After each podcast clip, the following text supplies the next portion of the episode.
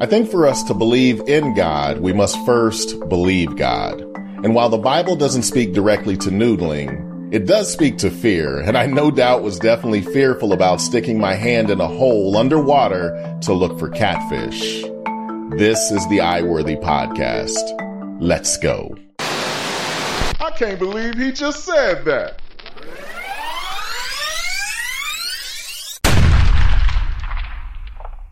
Looking at the mirror and what I see, I worthy, I worthy. Haters can't stop what is meant to be. I worthy, I worthy. I get up every time I fall down. Cause the world keeps spinning around. And after everything is said and done, best believe I worthy, I worthy. Welcome to the I-Worthy podcast. I am your host, Donald Fitzgill Jr. Several years ago, I entered a noodling contest in Pauls Valley, Oklahoma, the Okie Noodling Tournament. It was perhaps the whitest thing I've ever done in my life. No offense, just facts. Now, some of you might have heard about noodling on the show Dirty Jobs. Noodling is where you go fishing primarily for flathead catfish with your bare hands. I was working for a securities brokerage at the time when one day a stock trader named John, who was from Oklahoma, said, have you guys ever heard of noodling? It's where people fish for catfish with their hands. None of us could believe this was actually a thing. I mean, why would anyone attempt to catch a fish with your bare hands? It sounded like something a bunch of college frat guys would come up with while drunk at a lake. So then John tells us not only is this a thing, but they have a contest every year in Pauls Valley, Oklahoma. And then, and then he says the deadline to enter the contest was a few weeks ago. I think it's way too late for us to enter this year, but if I can contact the organizers of the tournament to get us in, would you guys do it? And about four or five of us without thinking just said yes. We just said yes. Now, I don't know if you ever agreed to do something that you didn't want to do only, only because you thought it wouldn't happen, but that's what I did. I didn't think it would happen. What kind of place still accepts entrance into a contest two weeks after the entry deadline? Why even have a deadline if you're going to accept people two weeks after the fact? I guess I expected more from people that catch fish with their hands. So they accept our entry and allowed us to enter the noodling contest. The contest was about a week away. And at this point, word started getting out around the company about what we were going to do. And of course, everyone was encouraging and wished us well, right? No. No, they did not. They started sending us YouTube clips of snakes eating fish in the river. They would come by our cubicles and just shake their heads like, nice knowing you guys. At least that's how I took it. I took it all as disrespect and that motivated me to prepare as much as possible. The more we looked into this noodling thing, the more dangerous we realized that it was. You see, the catfish bury themselves to spawn in holes on the edge of lakes and rivers. When you reach your hand into the hole, the catfish, in an attempt to defend the hole, reaches out and bites you to defend itself. When it bites you, you grab it through its gills and pick it up out the water. This is the best case scenario. You see, one of the problems with this process is that humans are not the only species that love to eat catfish. So turtles and beavers and alligators all hide in these holes too, hoping for catfish to come along.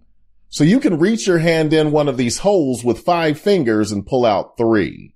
Or you can reach your hand into one of these holes and the catfish grabs you and pulls you underwater and you drown. Why did we say yes? A couple days before the event, I went to the Bass Pro shop that was down the street from where we worked. There was a huge aquarium there and it had lots of fish, including a flathead catfish. This was the first time I had seen one up close. I was told this fish was about 25 to 30 pounds and looking at him up close, all of his weight was in his head. His head was so big. But since I'm big on visualizing, I wanted to picture him on my hand as I walked out of the water with this fish. But as I looked at him, all I could think was, please God, please don't let me be the first black man to be killed by a catfish. Please. So we head to Pauls Valley, Oklahoma, where everything was hole in the wall. For real, everything. But whatever. Who cares about a hole in the wall when you're about to go noodling? I feel like there was only one radio station and seemingly every other song they played was Boys from Oklahoma by Cross Canadian Ragweed. So by the time we got to the lake, we all knew the lyrics to this song. well, them boys from Oklahoma roll the joints all wrong. They're too damn skinny. They're way too long. Well, I ain't no holy roller, so I'll just use a bong. Them boys from Oklahoma roll the joints all wrong. We heard it over and over and over again until we loved it. Our first stop was Lake Texoma, and here we were walking around this lake looking for holes. And I'm going to be honest, I wasn't looking very hard. In fact, I believe only John, the guy from Oklahoma, was seriously looking for holes. As we were out there, someone notices a boat in the distance and says, I think that's the game warden. Now, Lake Texoma straddles the Texas-Oklahoma border, and on one side, you don't need a fishing license to noodle, and on the other side, you did. Someone realized this, and the three of us that didn't have fishing licenses got back into the boat, while the two that had fishing licenses stayed out there. As fate would have it, that was the game warden, and he came down and asked for the licenses of both of the guys that were in the water. They showed him their fishing licenses and all was well. And he made sure to tell those of us that didn't have licenses to stay in the boat and absolutely do not fish. Now, I don't know if you believe in answered prayer, but if this isn't a prayer being answered, I don't know what is. The game warden leaves. We sit back, crack open a beer and start seeing boys from Oklahoma and felt like we just won the lottery because we didn't lose any fingers. The two guys that were still out in the water continued to look for catfish, but thankfully found nothing. I can only imagine how we would have reacted if something actually grabbed a hold of us. At the end of the day, we headed to the main event. This is where the participants drove up with their fish in a barrel and presented the fish for everyone to see. This is done after the fish have been inspected because they have to make sure you didn't use a fishing pole and weigh the fish down because the largest fish wins. There were so many fish that were brought up. There was even a scuba division. I think the largest catfish in the non-scuba division was about 75 pounds and the largest catfish in the scuba division was about 125 pounds.